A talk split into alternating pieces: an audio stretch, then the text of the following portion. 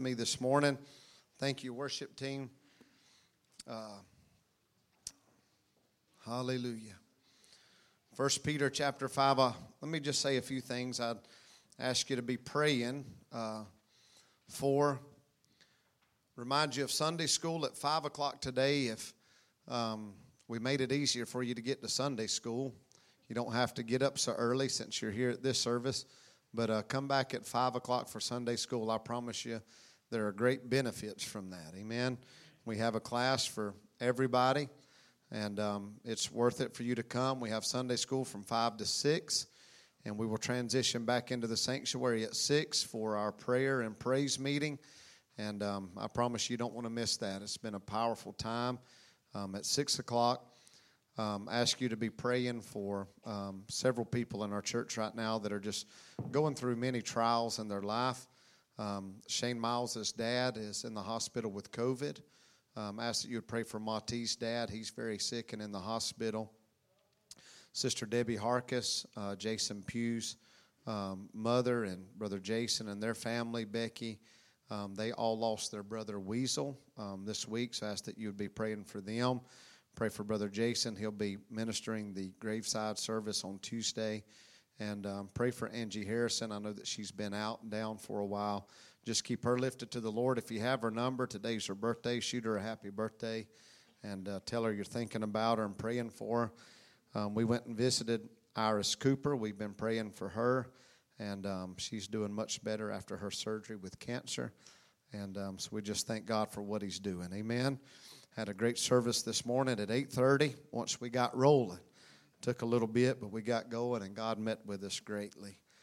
First Peter chapter 5, I'll start in verse 6.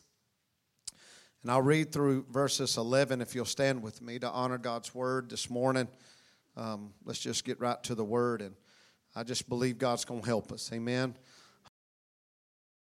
Therefore, under the mighty hand of God, that he may exalt you in due time Cast all your care upon him, for he careth for you. Be sober, be vigilant, because your adversary, the devil, as a roaring lion, walketh about seeking whom he may devour. Whom resist steadfast in the faith, knowing that the same afflictions are accomplished in your brethren that are in the world. Can I tell you what you're facing? Everybody around the world is facing. You're not alone. Amen. We're not the only ones fighting hell. You're not the only one facing what you're facing. Amen.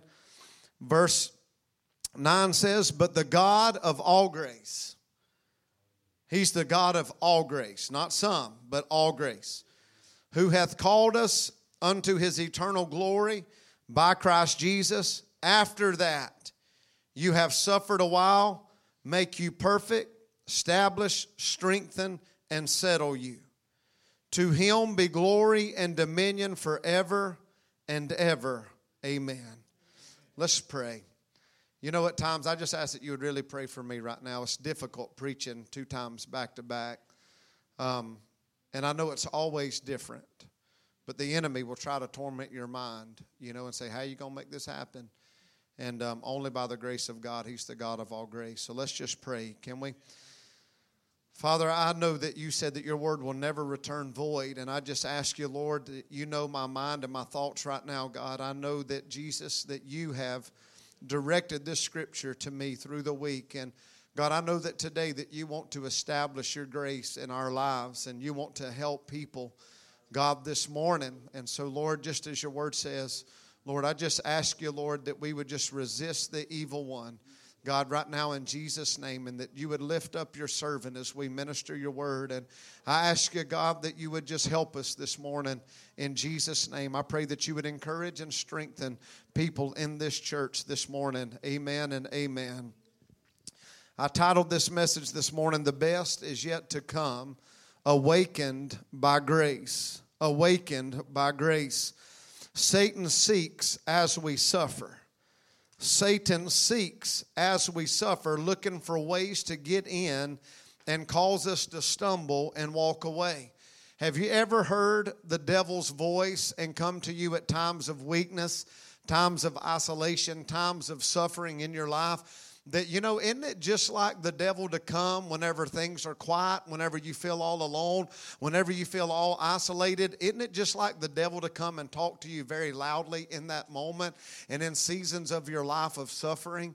I believe that's why peter records right here because i know there were times in peter's life don't you know that even whenever peter went back fishing don't you know that on the inside of his mind and don't you know even that the other 11 disciples were there and they heard the splashing of the water when they went fishing. Don't you know that deep down Peter heard God talking to him and he heard Jesus talking to him and reminding him of Matthew 16 upon this rock I'm going to build my church. And how you going to get that church built, Peter, when you're out there fishing? And how you going to get that church built, Peter, whenever you get warmed around the fire and, and you deny who Jesus even is? How you going to get, I'm telling you, it's just like the devil. Amen. I know the devil is sitting there and I know that Peter probably just questioned himself and Peter probably didn't really want to go fishing, but he didn't know what else to do. And, and I can tell you, I know here comes the devil. He'll move right in and he'll say, Look at you, Peter. He said, Look at what you've already went and done. Look at you, Peter. You've already messed up now. You might as well just totally walk away.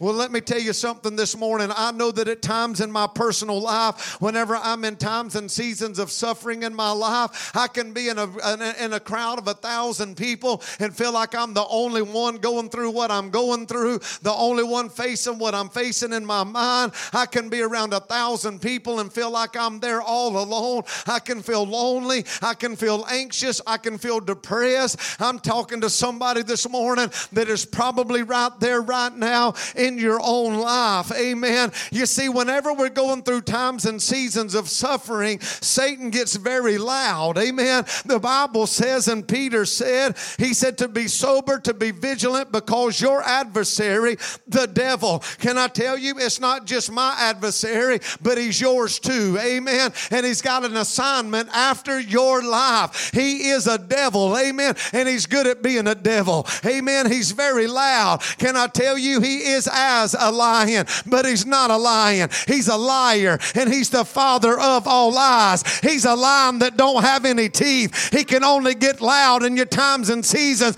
of suffering. But I thank God that I serve the line of the tribe of Judah, and that line is very loud, and that line has teeth. And when we're facing times of suffering, when we're facing times of trials and troubles, the line of the tribe of Judah will get louder than our adversary. The line that don't have any teeth. There's no substance in the devil. All he can do in the season of suffering in our life is get loud and say, Walk away now. And he tempts us in seasons of suffering to resign, to quit, to walk away. My wife will tell you if there's a quitter in this church, it's me. Every time. I believe she told me that this week. You, you're always ready to quit. You're right, I am. Amen. But I'm still here. Amen. I'm always ready to quit. It's my nature, but I'm still here. I showed up today. Watch out, devil. Amen. I might be ready to quit before this service is over. Watch out, devil. Amen. 8:30 this morning, I didn't feel God. I was ready to quit. I was discouraged. I felt all alone. But you know what? God showed up. Amen. God will always show up. You may feel like quitting, and that devil said, "Why don't you? Right now is a good time." You're exactly right. I start. I, if I'm not careful, I'll start believing him. You're right. It is a pretty good time. Right now is a good time to quit. Right now is a good time to walk away. Amen. Right now is a good time. Let's just let's resign. Let's do this. Let's do that. And I'm not just talking about church. I'm just saying in general. Amen. I'm just saying in general. You can relay that to anything in your life your job, your marriage, your children. Resign from them, can you? You can't, can you? You ever feel like quit being a parent sometimes? Amen. Children, you ever feel like quit being a, a son? no, thank God. He's the only one in here. Amen. You can't be. Abby, you ever tired of being a daughter sometimes to David and Leah? Woo! you can't walk away, can you? Nope. You're stuck. you know, but sometimes the devil will make it look very good. I said he makes deals with us. He, he says he makes good deals with us. He said, get out of jail free. I told him this morning it's just monopoly money, though. You better watch out. There's eternal consequences to that. Amen. Amen. You're not playing Monopoly whenever you're talking about the kingdom of God. Amen. And you may get out of jail free there. Amen. But you won't get out free in the kingdom of God. Amen. There are eternal consequences. Brother Clinton said, I think I quit every Sunday, but I showed back up Monday morning. Amen. There may be quit in you, but the grace of God worketh in you to a far greater and measure weight of glory than anything else. Amen. I know there's a lot of times we want to stop. I'm talking about seasons of suffering. Amen. Can I tell you, suffering is a design plan of God. But we don't want to talk about it. I asked this morning, one hand went up. Anybody here like suffering? I don't. A lot of times when you're going through suffering, you don't even know what you're going through. I just know I'm out of sorts. I'm just discombobulated. I don't even know what's going on, but something in my life just isn't right. I don't feel right. I don't feel good. I don't feel God. I don't feel you. I don't feel loved. I don't feel like I can love. I don't feel God's love. I don't hear God's voice. I try to read God's word and I don't get nothing out of it. Anybody ever been there? Feel like when I pray, the heavens are brass and everything just falls back to the ground? It can be discouraging. And Satan said, See there, it's all false. It's not worth it. It's all fake. It's not worth it. Look at what look at what God makes you walk through. It ain't worth it. Just walk away. Just walk away right now. And so the devil starts to bargain with us in seasons of suffering. Satan seeks as we suffer. We have to know that. Why, why do you have to be very careful? You have to know, and I have to know me. I, and I have to tell you who I am and what I'm capable of. You know, sometimes it's, it's, it's best, you know, especially in times when, when you're, you're all out of sorts, don't make a rash decision then because you're going to make the wrong one. You have to understand that Satan comes, and Satan is trying to get us to do things and make decisions in our seasons of suffering because seasons of suffering are bound to happen. It is the will of God. We're going to look at this. The word suffering means to be affected by something from without. You ever felt like Paul said, I've been hard pressed on every side, but I'm not crushed? Amen. What was he saying? Everything on the outside of, of me is coming against me. You ever felt like that? Now listen to this. How about when everything from within come against you? if you've never came, been came at from within, then let me just keep walking with God a little bit longer. You know, I was reading this past week and I was reading where David came and God used David in Saul's life. He's demon possessed. David came and he would begin to worship, and what would happen to the demons in Saul's life? They would flee. Saul gave David his daughter to marry. The Bible says that David became and found favor in Saul's eyes, and he became his armor bearer. You know what I heard God say to me? And right after that, what did Saul begin to do to David? He tried to throw spears in him. I said, Isn't it just like a devil? Somebody you find favor in their life, you become family to them. You become their armor bearer. You fight for them. David fought for Saul. David fought for Saul. Whenever he would worship over Saul, demons would leave him. He fought for him. And then here that, here that devil is. That Saul. Now he's going to kill him. Sometimes suffering comes from within, not only without. The very ones you fight the hardest for. The very ones that you've seen demons flee, the very ones that you're an armor bearer and you protected them, the very ones you married into their family, your family, your friends, those you fight for, will be the very ones that turn their back on you and try to put a spear in your back. Suffering happens. That is real life. Those things happen. Jealousy comes. And people will turn against you.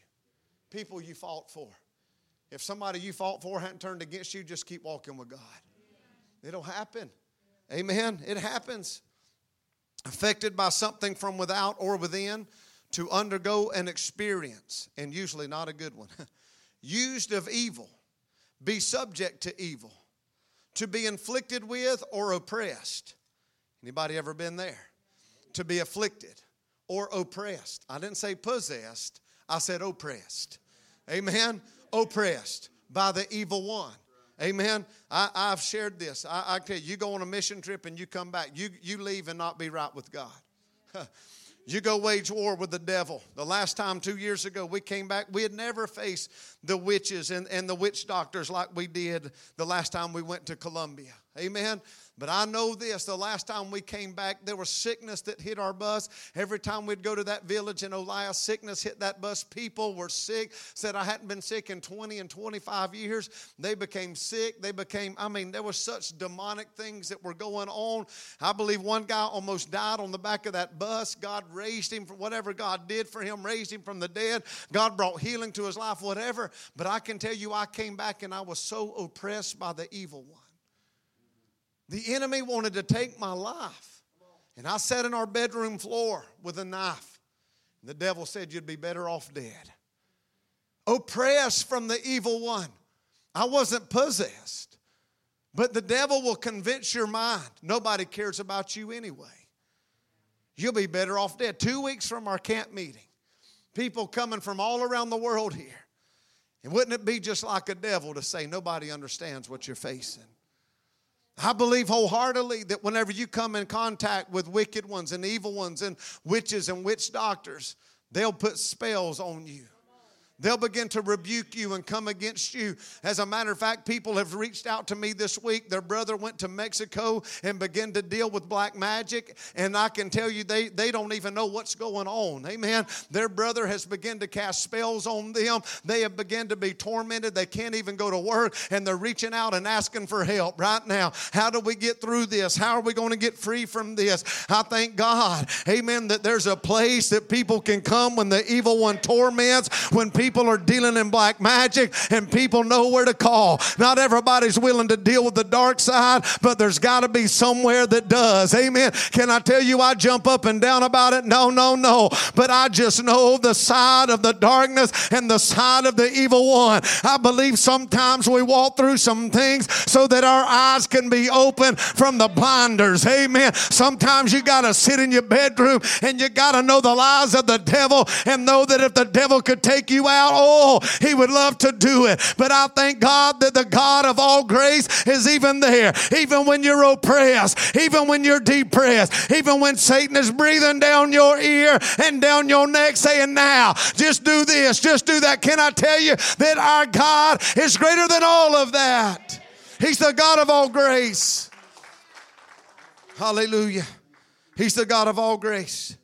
To be subject to evil, to be inflicted with or oppressed, to be afflicted or vexed, to be inflicted with harm. Why do so many people cut themselves? To inflict harm on themselves. They hide it because they're eat up with so much pain and they'll hide it. But they inflict pain on themselves because they're hurting on the inside and they don't know how to get free. The Bible says in Psalm 34, chapter 19, many are the afflictions of the righteous, but the Lord delivers him out of them, some of them. No. that ain't what the word says. Here's what the Bible goes on to say Psalm 34 19. Now, somebody help me right here. Many are the afflictions of the lost. No, it didn't say that either, did it? It said those that are righteous, the church, you and I, those that have been blood washed.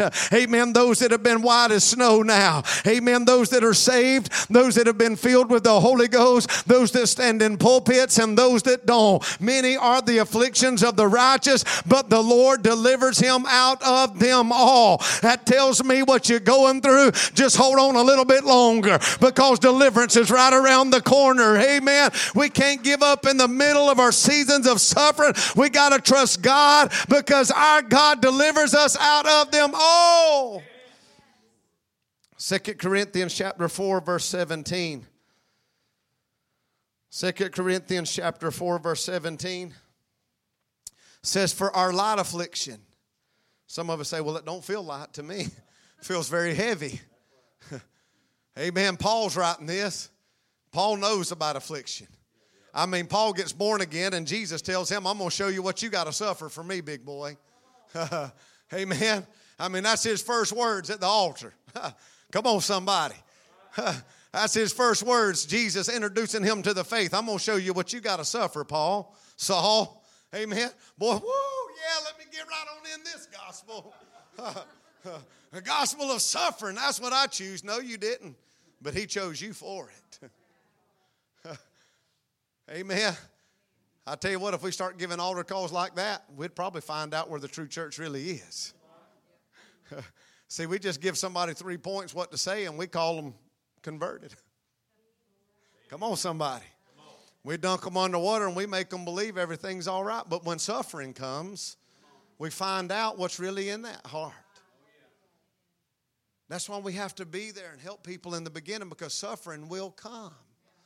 Suffering is a part of salvation. None of us like it and we don't want to walk through it. None of us do.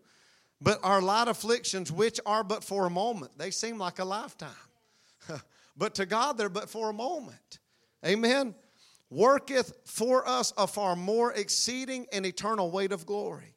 While we look not to that things that are seen, but at things which are not seen. For the things which are seen are temporal, but the things which are not seen are eternal. Can I tell you, even every trial, every tr- tribulation, every ounce of suffering that you walk through is even working for your good? Everything. And the devil comes at us and he tempts us to try to lure us out of this because what can I tell you what God is doing? God is working something far greater for us. Don't look at your circumstances and situations that you see right now with your natural eye. Don't look at that. Look to what is unseen. God, I see. I here's what happened when Peter stepped out of the boat. He began to look around him at his circumstances and situations. He said he saw the wind and the waves. How do you see wind? You can't. You feel the wind, but you can't see the wind. You see, fear will cause you to see things that aren't even there. Fear will cause you to see things that aren't even there. Fear, false evidence appearing real. You'll begin to focus on things that aren't even there. That's the agenda of the enemy. And so when he began to see something that wasn't even there, then he began to sink. That's what happens every time. Amen. Fear. And so he was looking to those things which are seen, but he said, Don't do that. Look at things which are not seen. For the things which are seen are temporal, but the things which are not seen are eternal. So, can I tell you, your circumstances that you're walking through right now, they're temporal. But what God is doing in you is eternal. God is strengthening us and He's getting us ready. So, even your suffering and even your trials are working for you a far greater weight of glory. Romans 8 18. I'm going to read a lot of scripture here this morning before we get to the word. Romans 8 18 says, For I reckon that the sufferings of this present time are not worthy to be compared with the glory which shall be revealed in us. Hallelujah. The sufferings that you're walking through right now has nothing in comparison to the glory of God that is going to be in you. So, if glory is going to be in you, if Christ's identity is going to be in you, then how's it going to come when everything is easy? No, I can tell you how Christ is going to be formed on the inside of you is through our sufferings. For I reckon that the sufferings of this present time are not worthy to be compared with the glory which shall be revealed revealed in us. You know what he's saying? He said, Don't even give that credit what you feel right now. Don't even give that credit what you're facing right now. He said, Because what you're facing in this present time, they're not even worthy to be compared to what God's about to reveal on the inside of you to the world. Amen. I'm telling you, church, we have to hold on just a little bit longer. It is worth it. Amen. Now go with me to verse 35. Who shall separate us from the love of Christ? Shall tribulation or distress or persecution or famine or nakedness or peril or sword? As it is written, For thy sake we are killed all the day long. We are accounted as sheep for the slaughter. Nay, in all things we are more than conquerors through him that loved us. For I am persuaded that neither death nor life nor angels, nor principalities, nor powers, nor things present, nor things to come, nor height, nor death, nor any other creature shall be able to separate us from the love of God which is in Christ Jesus our Lord. Church, I don't know what you're facing. I don't know what you're walking through, but I know God sent me to this house today to say to you and I that we're more than conquerors. Whatever you're walking through right now, not a devil in hell, nothing on this earth, nothing that you're facing in this world, no trial, no tribulation can separate you and I from the love of God. God sees what you're walking through. God's got his hand upon us in the middle of this trial, in the middle of this trouble. God's got his hand upon you and I. And let me tell you, he's the God of all grace. You may not think that you can face it, you may not think that you can walk through it faithfully, but I'm telling you that our God has his hand upon you in the middle of it. And if he's got his hand upon you in the middle of it, then I promise you he's faithful to bring you through it to the other side. And when you get through to the other side, the Bible says that we shall be conformed into the image of his son, Christ Jesus. That is the greatest scripture in the whole word of God to me. Let me come out of this trial looking a little bit more like Jesus. Hallelujah. Let me look more like Jesus. Philippians chapter 1, verse 29. Y'all just bear with me a few minutes. I want to make sure we get all these scriptures in. Philippians 1 29. Hallelujah. For unto you it is given in the behalf of Christ not only to believe on him, but also to suffer for his sake. Whew. So there's two parts to this salvation. I believe, but now I suffer. Suffer produces sanctification. Amen. Suffering produces sanctification. Sanctification produces Christ and his life in me. Christ in me is what? The hope of glory. Philippians chapter 3, verse 10 that I may know him and the power of his resurrection and the fellowship of his sufferings, being made conformable unto his death. You mean to tell me that when I suffer that there's fellowship there? Let me tell you, there's such pure fellowship there that you'll never know on the mountaintop. I said there's fellowship in his sufferings and in the valley times that you'll never know. You'll never know on the mountaintop. I wonder what kind of conversation Jesus and Simon of Cyrene had when Simon helped him bear his cross. I wonder what Jesus looked at Simon and said.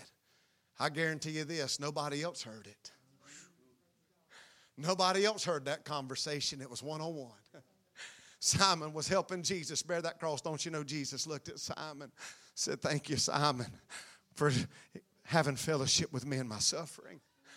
Nobody else would do it. My best friends, Peter, James, and John, they wouldn't even stay awake and pray. I know that there was times there that Simon of Cyrene and Jesus had fellowship in suffering that nobody else had. And there's times that you're going to carry your cross and you're going to be so broken, and there's nobody else that's going to understand what you're walking. You're not going to be able to talk to somebody else, but oh, Jesus will be there. Oh, Jesus will be there in that trial. Jesus will be there in that time, in that season, in that tribulation. Jesus will be there for you. And you're going to look to Jesus, and He's going to look back to you and say, Thank God that we can have this conversation in suffering. I had to get you here so that I could talk to you. I had to get you here, Brother Chris, so I could talk to you. There's no other way I could deal with this in your life but through suffering. Through this season of suffering, now we have fellowship in suffering. We have fellowship. We have relationship. I couldn't talk to you because everybody else was louder than me. I couldn't talk to you there. Everybody was louder than me. You were listening to everybody else's voice, but now I got you where I need you. Now I can talk to you. Now I can talk to you. Because very few people want to suffer, but in suffering, we're on the same level as Jesus. Because the Bible said he learned obedience through what? The things that he suffered. And so he teaches us obedience through times and seasons of suffering. Amen. Again, I know none of us like that, but there's times and there's conversation and there's fellowship that can only come through seasons of suffering. Those times and those trials that you know, my God, how did I make it through that? And you look back and you say, only God. Only God brought me through that. Back to 1 Peter chapter 3. Y'all still with me? I'm trying to hurry this morning. 1 Peter chapter 3. Verse 14. But and if you suffer for righteous sake, happy are you. And be not afraid of their terror, neither be troubled. Can I tell you that we can rejoice to suffer for Jesus? I know somebody like me, there was a lot of things and a lot of suffering in my life because consequences of sin. I suffered a lot because of sin, and so did you. And you were willing to go through anything and suffer whatever you had to suffer. I know some people that are right with God today, but they totally walked away and abandoned their kids because addiction was more important. So that's suffering for sin. That's just one thing. I'm just using that because some of us can relate to that. That's suffering for sin. But now we've been accounted worthy to suffer for Christ. But here's what happens to many of us. Boy, now that we have to suffer a little bit for Jesus, we forget all the suffering for the sin that we did. but He's accounted us worthy. But now that I'm serving God and now the honeymoon stage is over of my salvation and a little suffering comes, I forget about everything, all the hell that I went through for sin. Now I get mad at God and the devil says, just go back. See, it really wasn't that bad in Egypt. It really wasn't that bad back there. You forget everything that you suffered because he's blinded your eyes. And so now you just easily give in and you go back. Well, now you ain't seen suffering yet because now seven more demons worse than the were at first are now there. And so guess what God does? He's a, he's a loving father. So he says, well, if that's what you want, then go. You want Egypt, then go. I want you to get in the promised land. I want you to walk in the fullness of life. But if that's what you want, then go. See, we, it's very easy for us to forget the sufferings of sin in our life. We forget that when suffering for Christ comes. But we can't forget that. Let the tape play all the way through and let God remind you of how it really was. Let God remind you of how bad it really was. And be willing to suffer for Jesus. 1 Peter chapter 4 verse 1. For as much then as Christ hath suffered for us in the flesh, arm yourselves likewise with the same mind. For he that hath suffered in the flesh hath ceased from sin, that he no longer should live the rest of his time in the flesh to the lust of men, but to the will of God. Can I tell you, suffering will purge you of your fleshliness and will cause you to live in the perfect will of God. Some things can't deal with the flesh like suffering can. suffering will purge you of that fleshly nature. Amen. I'm trying to help somebody this morning. So let's jump back to 1 Peter chapter 5 verse 10. Says this, this scripture was burned in my mind this week. It's all I could hear. Because I know, I know that many of us in this church are facing trials and suffering and things in our life. I know that. I know that. But man, this scripture just leapt at me this week. This is a promise of God, and I felt like it was a prophecy over this house. But the God of all grace, who hath called us unto his eternal glory by Christ Jesus, after. Somebody say, after. But let me tell you, that word after don't just mean when you get through the trial, it means even in the middle of. Listen to this. Even in the middle of, it means almost brief, it means somewhat. It means few, it means little, it means a season, it means small, it means a degree or even an intensity of degree. Can I tell you that in God's eyes, what we may feel like seems like a lifetime is only a short minute in God's eyes? You know what he's doing? Every time that God ever gave this church a new piece of property or God did anything that would expand the kingdom of God here, can I tell you, it never came without walking through a trial first? There would always be a trial, and I would always get to my breaking point, and I would say, God, I don't know if I can make it through this. God, I don't like people building false Facebook accounts against me and my wife, and trial after trial after trial. And you would get to this point, you would say, I'm ready to quit. We had one meeting, and I was going to walk away, and Carrie grabbed my shirt. She said, Sit back down. I was ready to walk away because they were saying lies about me and my family that I didn't like. I had a right to walk away. But if you stay, you have a right to more of my kingdom. You do have a right to walk away. You do have a right to quit. It is hard. You're right.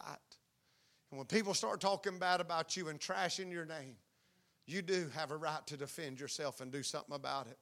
I did have a right to hire a lawyer because it would have been given to us for free. We had a right to do all of that, but not when God talks. Not when God said, if you hire a lawyer, I'll pull my hand off of it.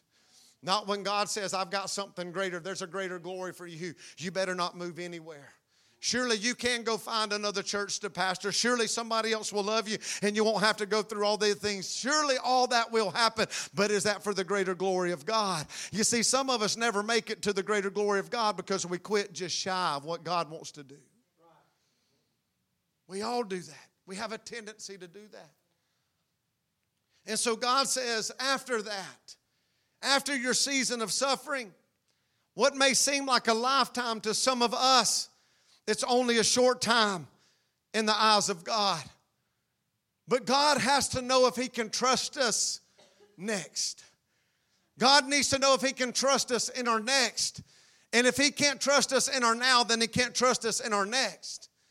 You see, what God would always do was bring me through a trial or a, or a fire in my life. And I would say, God, I don't know if I can make it through this. I don't know if I can take anymore. I just want to stop. And God said, but just keep going. And then it's almost like as you walked outside this morning, the sky was blue, the sun was shining. But guess what? There were still effects of all the rain we had yesterday. You really can't see our dog. Oh, but I about forgot about all that because I seen the blue sky, Brother David. I didn't feel the wind blow I saw the sun shining. And today I walked outside and it was like a new day. I felt the glory of God. And can I tell you, a lot of times in your life, all you can do is feel the presence of the enemy. I feel darkness. I feel the wicked one. I feel the evil one. But it was just like today. I walked outside and it's like a new day. It's a new season. Can I tell you, some of you are going to walk out of one season into the next today in your life. You're not even going to know that it's happening. All I know is yesterday I was ready to give up and quit, but I woke up today and I found that God's mercies were new today. And I walked out of that old season into the next season of my life. And now I walk right in to the glory of God. And God said, Now I know that I can trust you. You see, if God can't trust us to walk through the fire, He can't trust us in the next level of glory. He wants to be able to trust us. He wants us to be stewards of revival. He wants this church to be a steward of the seed that's been given from the Holy Ghost. You see, Joseph and Mary were stewards of the seed that was given supernaturally. They almost ruined it. He almost walked away. Mary almost said, I don't know about this. I just know that the angel of the Lord came to us and said, Don't you move. You see, they were entrusted to be stewards of a supernatural seed. GFCC, we have been entrusted to be stewards of a supernatural seed that you can't explain. Some of us, we want to walk away because it don't make sense. Some of us may say, oh, a baby, if the Holy Ghost is in you, why don't you abort that? Why don't you start all over with a natural seed from Joseph? That makes more sense to us.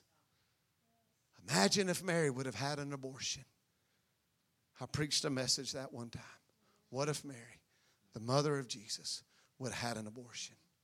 What if the Savior of the world would have not have been born to save us from sin? So many times we abort spiritual life because it's supernatural and we don't understand it. and we abort it instead of letting it live. God has entrusted us to be stewards of a supernatural seed. And here's what he goes on to say after. The first thing that he'll do is after your season of suffering, he will perfect. He will perfect his will. He said, After a while, I will make you perfect, establish, strengthen, and settle you. I looked up this word perfect in the Greek, and it means to render, it means to fit, it means to mend what has been broken. I wonder if there's anybody that's broken here this morning. Can I tell you, sometimes you have to go through some things so that God can rend what has been broken. Amen. Can I tell you this? Sometimes through seasons of suffering, you quit trying to fix yourself and God begins to fix you. Because your life is so out of control, the only thing that you know to do is just throw it all into God's hands. Like He said, cast your cares upon Him because He cares for you. All right, God, here's my life. Here's my life. There's a piece here, there's a piece here, there's a piece over here. God, my life is a mess. And you say, I'm, t- I'm tired of trying to fix it. I'm tired of trying to fix it on my own. And so you just say, God, here it is. I just give it to you. And if God, if you're going to do anything, I'm, I'm not going to do anything but just lay it at, the altar. And God, now it's up to you to put the pieces back together. Can I tell you, God can do that. God can do that. If He sent a prophet Ezekiel in, in, in, in, Ezekiel 37 to breathe breath into dry bones and they came back together, then God can cause anything to come together. God can cause anything if we'll just cast our cares upon Him. So the first thing that he does is he perfects our life. He perfects, he sees our suffering. He sees we're ready to give up. He knows all of that. And he still, his grace is there. Come on, I got you. So now he's going to perfect our life. Listen to this it means to repair, it means to com- be complete. And I love this one.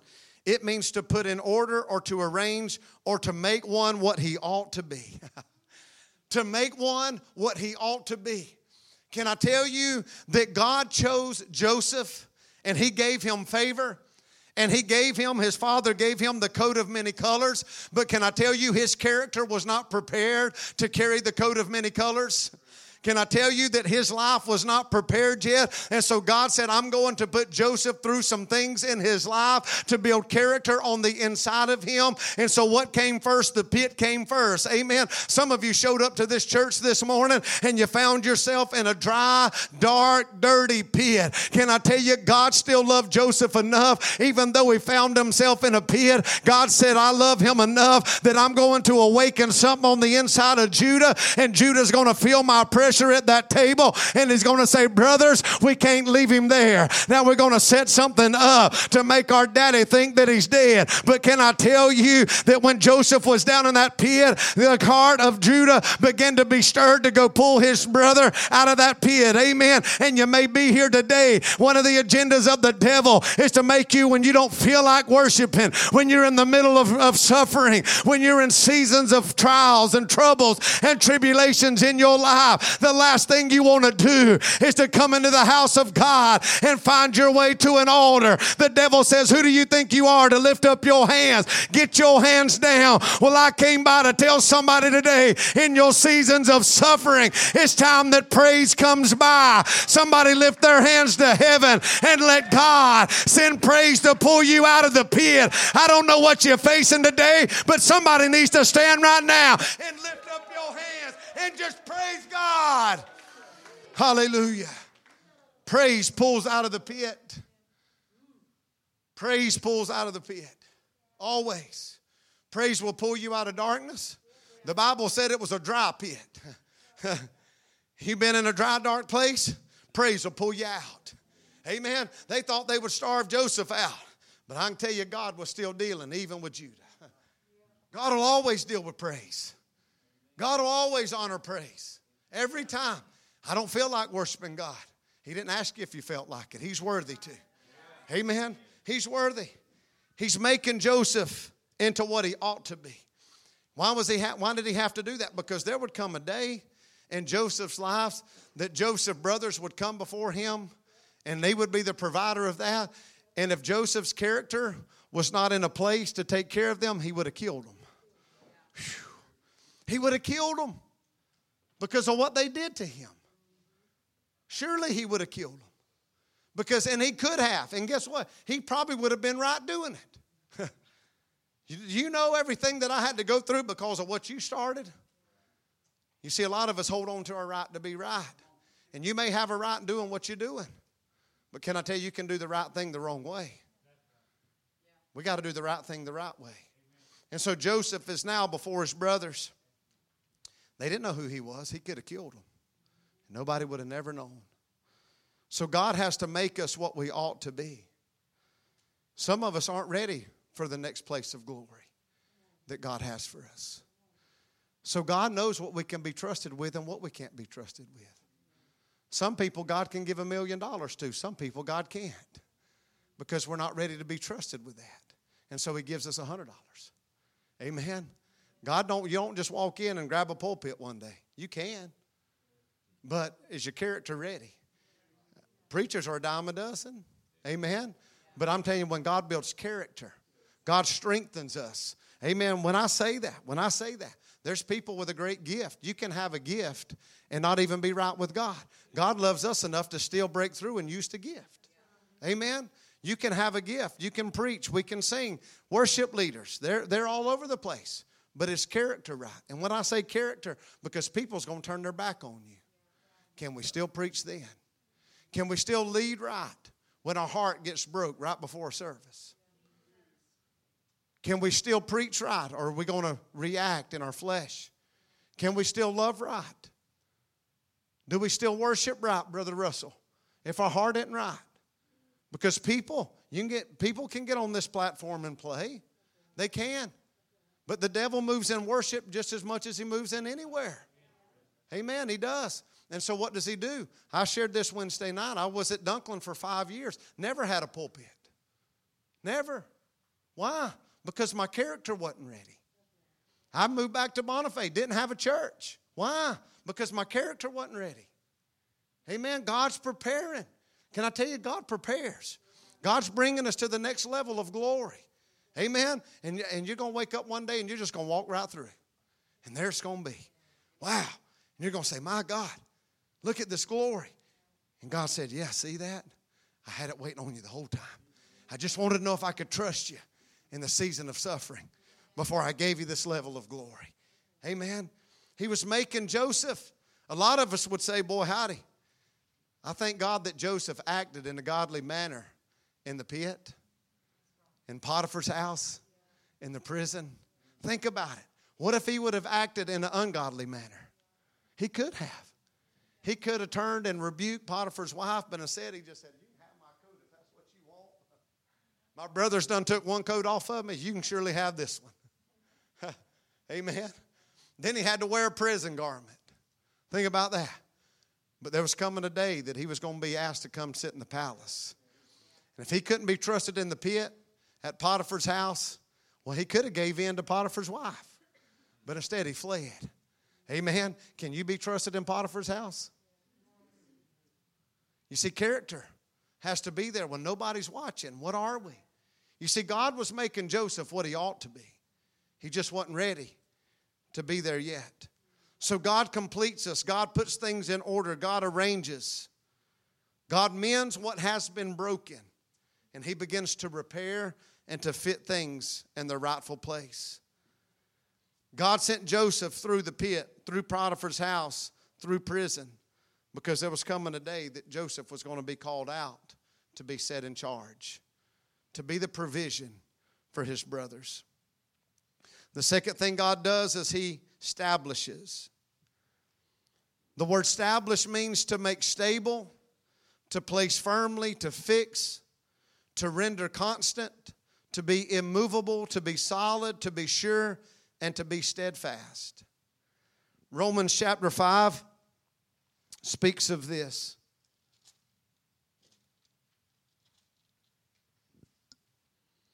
Romans chapter 5 Verse 3 says, And not only so we glory in tribulations also, knowing that tribulations worketh patience. How many really like that? You ever pray for patience? I quit doing that. I don't want it that bad. Have you ever known if you get in a hurry, you rush the hand of God? We broke ground on this new church four years ago, and we didn't see nothing happen but one little shovel full of dirt.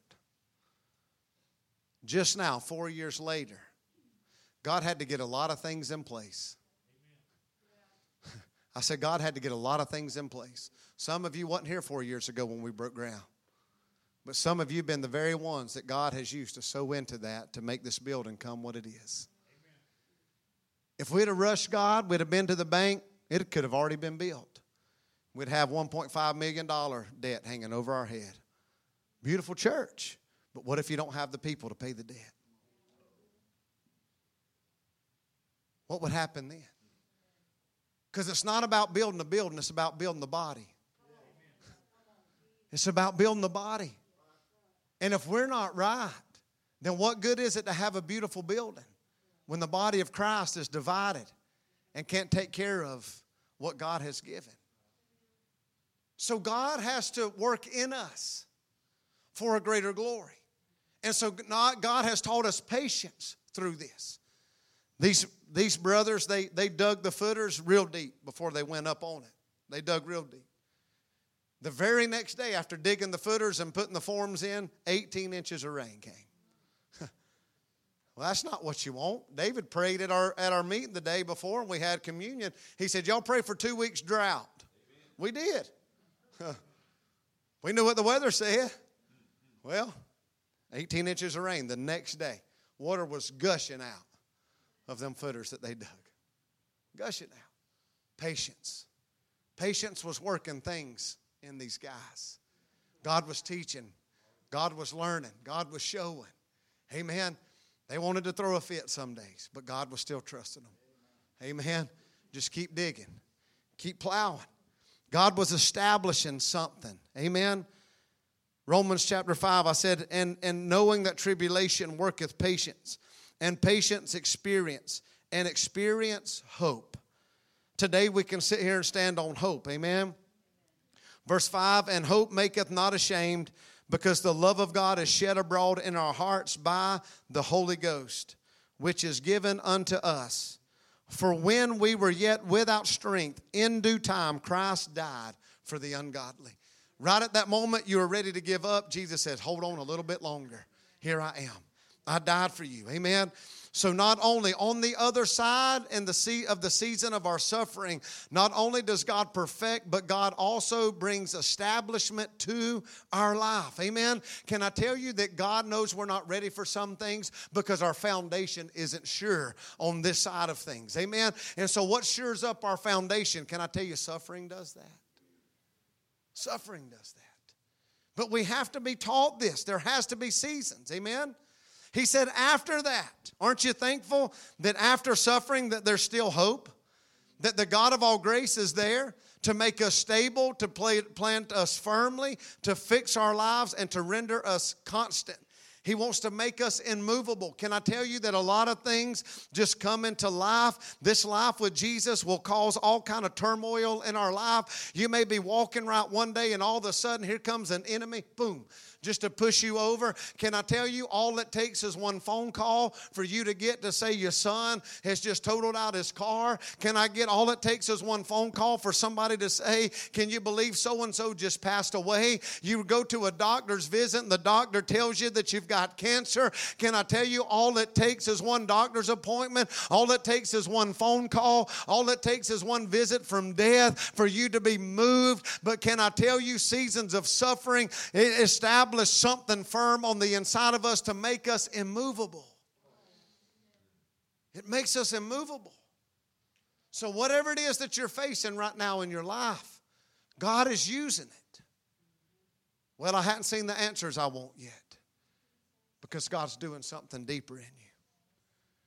Well, my children aren't saved yet because God's teaching you first. Well, my marriage isn't right yet. God's trying to teach something. Well, the church isn't what I want it to be yet because God's teaching something. You see, we want things on our time, but God knows His time is much greater because in the seasons of suffering, He said, I'm fixing to do something greater. God's going to do something greater. The third thing that he says, he said, I will strengthen. How many of you just need times of strengthening? I just need strength. The enemy has come to wear out the saints of God. But our God said, on the other side of your season of suffering, not only am I going to perfect you, not only am I going to establish you, but I'm going to give you strength. Turn with me to the book of Ephesians, chapter 3. Y'all bear with me just a few more minutes. Ephesians chapter 3, verse 16. Paul's praying for the Ephesians, and he says that he would grant you according to the riches of his glory to be strengthened with might by his Spirit in the inner man can I tell you, God's after that inner man? God knows it's the inner man that fails. It's that soulish man. The spirit man is perfect already, it's the seed of Christ in you. But there's a soulless man that's very weak, very wounded, very hurt mind, will, and our emotions. And can I tell you, that's where Satan comes to tempt and to attract us and to draw us away. Have you ever known that the church, we can be very soulless? How many of y'all love worship music? You can be moved by the worship music, can't you? But how many of you know you can leave a church service and be moved by worship music and be say, "Boy, that was sure some fine anointed singing." You get in your car and you can have on 96.9, just say, the oldies. But that move you too? So is that anointed because it moved you? No, it's not anointed. See, we've become shallow because our soul's moved, we call it anointing. No, that soul man is just moved because it touches my emotions. It just touching my emotions. And the church has become very shallow and we deal with nothing but the soul. And so God is after to heal our soul man. What did David say in Psalm 51? He restores my what? My soul. He restores my soul. Amen. Psalm 23, he restores my soul. He's after our soul. He's after to restore it. Why? Why did David say that? Because that soul had been a mess. Amen. That soul had been a mess. And so, listen, here's what he's after that inner man to be strengthened with might in the spirit in the inner man, that Christ may dwell in your hearts by faith, that you, being rooted and grounded in love, may be able to comprehend with all saints what is the breadth and length and depth and height and to know the love of Christ which passeth knowledge, that you might be filled with all fullness of God. Now, unto him that is able to do exceedingly abundantly above all that we can ask or think, according to the power that worketh in us. Amen. Can I tell you that times and seasons of suffering, God is working a far more exceeding weight of glory on the inside of us. You can't even begin to fathom what God is doing on the inside of us. Amen. But we have to walk through seasons of suffering in our life. Psalm chapter 105, verse 18 speaks of a man by the name of Joseph that we talked about earlier. Amen. And here's what the scripture says here Psalm 105 verse 18. It said, Whose feet they hurt with fetters, he was laid in iron. Amen. Can I tell you what that scripture points to? It said, Iron became in Joseph's soul. Can I tell you that Joseph, whenever he went through everything that he went through, it was something like strength came to this man of God. You see, God knew that he was not ready to be used. Amen. To be favored, to be, to have the authority, to be able to take care of his family. And so God allowed Joseph to go through the pit, to go through the trials, and to go in prison. And the Bible said there that his feet were fitted with fetters. They had him tied down. But can I tell you, in the middle of that trial, can I tell you, God was working something far greater in the soul of that man. He was strengthening that man's soul. Amen. And the Bible says there, it was like iron came in his soul. That probably tells me that he was pretty flimsy before, Brother Chris. But now God said, I'm going to put him somewhere where I can deal with his heart, where I can strengthen his soul. And now it's like iron that is in his soul. Amen. That tells me you ever seen somebody that's got a rod in their back? They say, Well, I can't bend over. Why? Because they got iron in that backbone now. Can I tell you now, Joseph isn't going to waver anymore, brother. Now he's been tied down in a prison cell, but while he was tied down, God was working something far greater in his inner man, Sister Tammy. God had his hand upon him. God wasn't done with him, although the world would have said that his God had abandoned him. Oh, you just wait because the king of Egypt is about to call him out. And when he comes out the other side, he's going to have iron in his soul now, brother. He's going to walk differently than he did when he went down in that pit. Now there's iron. Now I stand up straight. I'm not wavered by the trials of this life. I'm not swayed by it. I'm immovable. God's perfected his work on the inside of me. Somebody get a hold of this today. You're coming out different than you went in. Woo! Coming out different than you went in. It was iron in the soul. Iron in his soul. I'd never paid attention to that scripture. I shared that this morning. I'd preached at Pastor Lee's church a few times prior, and I felt like it was probably pretty flaky. And um, one time, God gave me a word, and I knew it was prophetic because Pastor Lee and them had just went through the trial of their life. His brother-in-law had just left him. His sister had left him. His mom walked away from him. And they sent letters out to hundreds of ministers, everybody that ever preached in that church, and said that he was preaching a false doctrine, that he was a heresy, heretic, all kind of things. I was the first one to get a letter. I immediately called Lee. I said, I just got a letter about you. And I said, Do I have permission to call this guy? Because I'd walked through something sort of that. Not my family, but if people I felt like family. So I called Randy. Long story short, it was right after that God gave me a prophetic word for that house. And I remember it like it was yesterday. I was scared to death. God gave me the, the scriptures dig ditches. You won't see wind, you won't see rain, but I'll fill them. And there was an enemy that came, and it looked like blood because the sun shone perfectly on the water. And when their enemy came up to the ditches filled with water, they saw red. And they thought that it was blood, and they said, Oh, surely those people have killed our men. And they took off running. You see, sometimes you don't know how God is going to deal with your enemy, but He just gives you a shovel in your hand. He says, Dig a ditch. You don't know what God's going to do the other side of that. He said, just dig a ditch. He said, don't look for the wind, don't look for the rain, because that's not how I'm going to do this. I just need you to dig a ditch. You see, a lot of us don't want to dig ditches, so therefore our enemy comes and defeats us because we don't understand the process of God. But God said, just dig a ditch and I'll fill it. You won't see wind, you won't see rain. It'll come from the way of Edom. There, it could have came a thousand other ways, but the way of Edom. But God knows. God knows. And so I remember preaching that, and I remember just falling on my face in the altar. Robin and Caleb Shear, they're precious people. They've almost lost their daughters. They sat on the side of the road, and both of them kids and her legs were broken in two. And I mean, they were just there, and her legs were almost cut all the way off. And their little girl Mia began to worship God and sing praises as she was looking at her sister just dying next to her she was singing Amazing Grace and How Great is Our God. And little Shear girl was about to die. Her legs was pinned underneath that car. But God performed a miracle in their life. And I just admire Robin and Caleb. And she came up to me and she said, I don't know what changed. She said, but there's iron in your soul now, Jared. She said, You will never go back to what you once were. What she didn't know was I just went through one of the trials of my life. People that I love dearly, her grandmother in this church, had just stood in my office and said, We're going to another church. And I said, God, how? People that I love dearly began to walk away one by one and go to another church, and my soul was vexed. I wanted to stop it, I wanted to stop the pain. But God said, I'm doing something.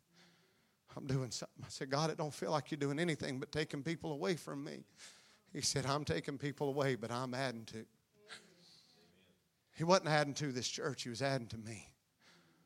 Because you never want to lose anybody. She said, I don't know what you've been through. I said, Oh, but I do. Oh, but I do.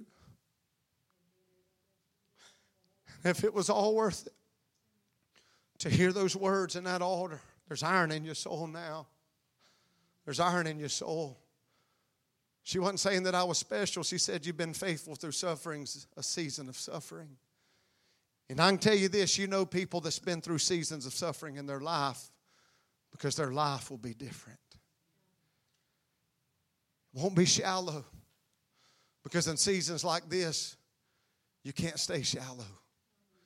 You have to trust God because there's a fellowship that comes through suffering. There's fellowship that comes, Sister Stacy, when there's nobody there but you and Jesus. When they did all that stuff on Facebook about me and Carrie, and God brought me to a place in my life early on, and I thank God for it. God asked me this question because I didn't know if even my wife believed it. I didn't know what was going on. I didn't. It caught me off guard. I just knew this. I wanted to bury my head.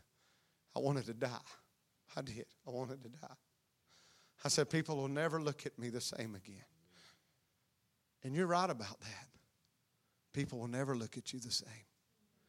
Some people still have that in the back of their mind, but some people see a greater glory. People will never be able to look at you whenever you walk with God through times and seasons of suffering. They'll never be able to look at you the same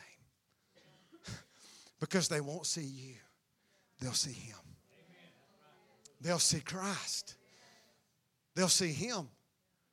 And so God brought me to a place in my personal life. He said, even if your wife and everybody else believes that, He said, can you be okay right there? That me and you, Jared, are the only two that know the truth. And one day you'll stand before me in that. I said, God, I don't like it, but I have to be. And so I began to think about Shadrach, Meshach, and Abednego. And I thought about the establishment of God in the middle of the fiery furnace. They didn't have to go through there, but they did for the glory of God. In order for there to be a greater glory on the other side of the fire, can I tell you they had to go through the fire? Because it was there and only there would Jesus be revealed to Nebuchadnezzar and everybody that was against him. And so you may not understand why you're in the middle of the fire that you are right now. It's because Jesus is using your life and your faith in the middle of the fire to reveal that Jesus is the fourth man still in the middle of your suffering with you. Daniel didn't have to go through the lion's den, but Daniel said this. He said, I was already established in my prayer time with God before you wrote a decree and said that I couldn't pray. He said, So this is who I am before then, and this is who I'm going to be now. So if you want to put lions and feed them and throw throw me in there, then do what you got to do. But let me tell you, some things have to be established on this earth. Amen. And who is God going to use to do that? He's going to use the church to do that. Let me tell somebody here this morning not only will God establish, but He will also strengthen. Even in the middle of the fires of life, the fourth man will get in there with you. Can I tell you, the angel of the Lord will get in the lion's den with you? I don't care what the world says, I don't care what they try to make us do. You see, the world has tried to cause the church to shut the doors. All it did was reveal the true condition of who the church already was. We've already started shutting the doors Sunday nights and Wednesday nights. And so when the government said close the house of God, we easily walked away. But it's time that somebody would stand up in the last hour for the glory of God and said, Devil, and you tell the government, I'm not in rebellion. I'm just in the will of God for my life. And come hell or high water. I'm going to walk with God because on the other side there is a greater glory for the church. Woo. Hallelujah. There is a greater glory for the church to strengthen, to establish a thing, to have spiritual knowledge and power, to make, to stand, to set in order or in balance. Can I tell you, the church needs some balance in her life. We're so wishy washy, we can't make up our mind what we want. I want Jesus one day and I want the world the next. Can I tell you, suffering produces balance in our life? That iron in your soul will produce some balance. I can't really waver as much. No, I got iron in my soul now. I'm going to walk with God. I tell you to get iron in your soul hurts so. Hurts. You got to go through some spiritual surgery. But I can tell you, people will know there's iron in that soul. I don't know how God always does it, but sometimes it just feels like He just takes a piece of iron and a hammer. He just drives it into us. Can I tell you that's what seasons of suffering does? You'll be able to walk right though when God gets done. God give us iron in our soul. Brother Russell, are you playing? The last thing I'll share with you. You're probably ready for this anyway to be done. The fourth thing is He'll settle you. He'll settle you.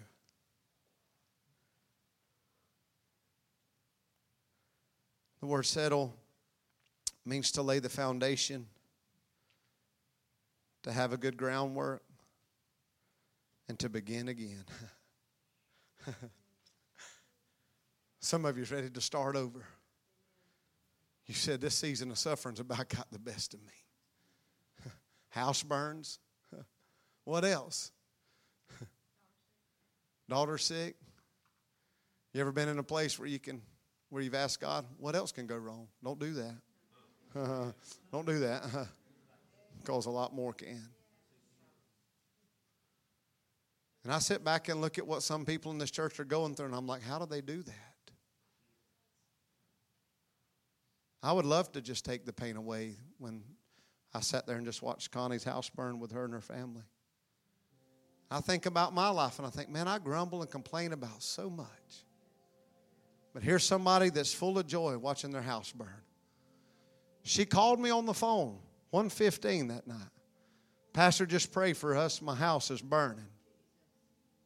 She said this to me. Her next words were, Please tell me something good's going to come out of this.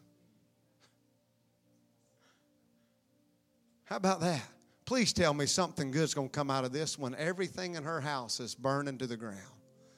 And her and her kids are in their truck in the freezing cold watching it burn. Please tell me something good's going to come out of this.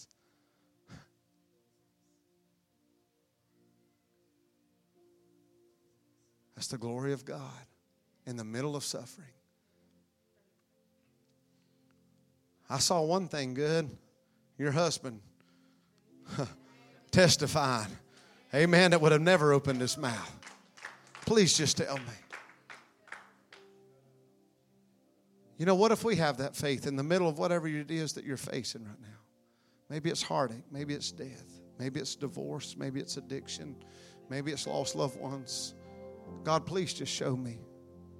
Tell me there's something bankruptcy, finances, it can be anything. Can I tell you, God gets glory through all of those things? Sister Ashley, what you're facing right now, God's putting iron in your soul. It makes no sense to me. I look at you and I'm like, my God, I don't understand. I don't. I've told her, I said, I don't, I don't even know what to say. She said, Nobody does. Nobody does. Jesus does. Jesus does. Sister Tamara, God knows. He's there for you. In the season of suffering you're in, I can't imagine what you feel. Lonely, isolated. I'm sure in your mind. But God, after, after the season of suffering, loss, after, God knows. Church, I'm just ready for the after. But let me tell you, we can't just wait for the after, even in the middle of. The fourth man was in the fire. In the middle of the lion's den, the fourth man was there. The angel of the Lord was there. Listen to this. I'll close with this. Can I tell you that Jesus wants to settle us? Matthew chapter 16, Jesus spoke to Peter and he said, What? Upon this rock. What did he say I'll do? I'll build my church. Now, don't we know Now, in that moment, Peter was! Jesus is going to build his church. Use me to do it. See, a lot of us think because Jesus speaks something to us, we're ready for it right then. Come on, somebody. And we run with it. But Jesus knew what was in Peter, but Peter didn't. So Jesus had to show him. Now, Jesus meant what he said. Peter, I'm going to use you on the day of Pentecost. Now, Peter didn't know that. I said this in the early service. Could you imagine at the point of salvation, if Jesus showed you every ounce of suffering that you were going to walk through, would you say yes and sign on the dotted line? If you knew every trial that you would face, Brother Donnell, would you say yes? None of us would. If we knew the call of God 18 years ago that I'd be a pastor one day and what that would entail, would I sign on the dotted? No way. None of us would sign up for this. And so God loves us enough that He sees all the way down there already. He said, But you can't. I just need you to be faithful with where you are right now because I see the greater glory. I know where the other side of your suffering is, but you don't. I just need to know that I can trust you in the middle of it.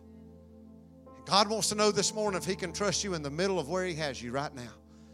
You know what? You could leave this service today and everything could break open for the good. Or you can be in a good place right now and enjoying the glory of God. You can get in your car and one phone call and you can be right in the middle of a season of suffering. Don't judge somebody based on the season they're in right now because it could be you next. It could be us next. And so Jesus meant what he said to Peter, he meant that. But he knew that his character and his foundation wasn't right. And so Peter exposed that. John 21, Peter went back fishing, one of my favorite chapters in the Bible. Took 11 disciples with him. Caught nothing. Good job, smart guy. You didn't catch anything. Isn't that what we do? Come up empty handed when we take life back in our own hands? But Jesus shows up. Jesus wasn't really concerned about fish, Jesus was concerned about Peter and settling Peter's mind and his heart. He said, I have to settle him. I have to lay a foundation. So here's what he said in verse 15 of John 21. So when they had dined, Jesus said to Simon Peter, Simon, son of Jonas, lovest thou me more than these? He said unto him, Yea, Lord, thou knowest that I love thee. And he said to him, Feed my lambs. He said to him again the second time, Simon, son of Jonas, lovest thou me? He said unto him, Yea, Lord, thou knowest that I love thee. And he said unto him, Feed my sheep. Now check this out. And he said unto him the third time, Simon, son of Jonas, lovest thou me? Peter was grieved Many of us get mad at Jesus right there and we walk away. Jesus, you know I love you. Why you keep asking me?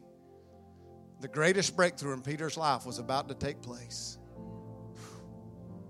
The greatest breakthrough.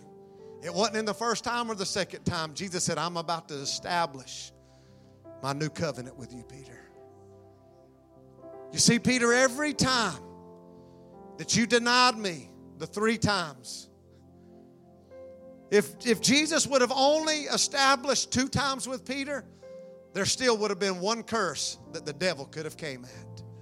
Because every time that he denied Jesus, he was speaking a curse over his life. Power of life and death is in the tongue. And he was cursing himself and he was speaking lies over his life. He was speaking a curse over his life.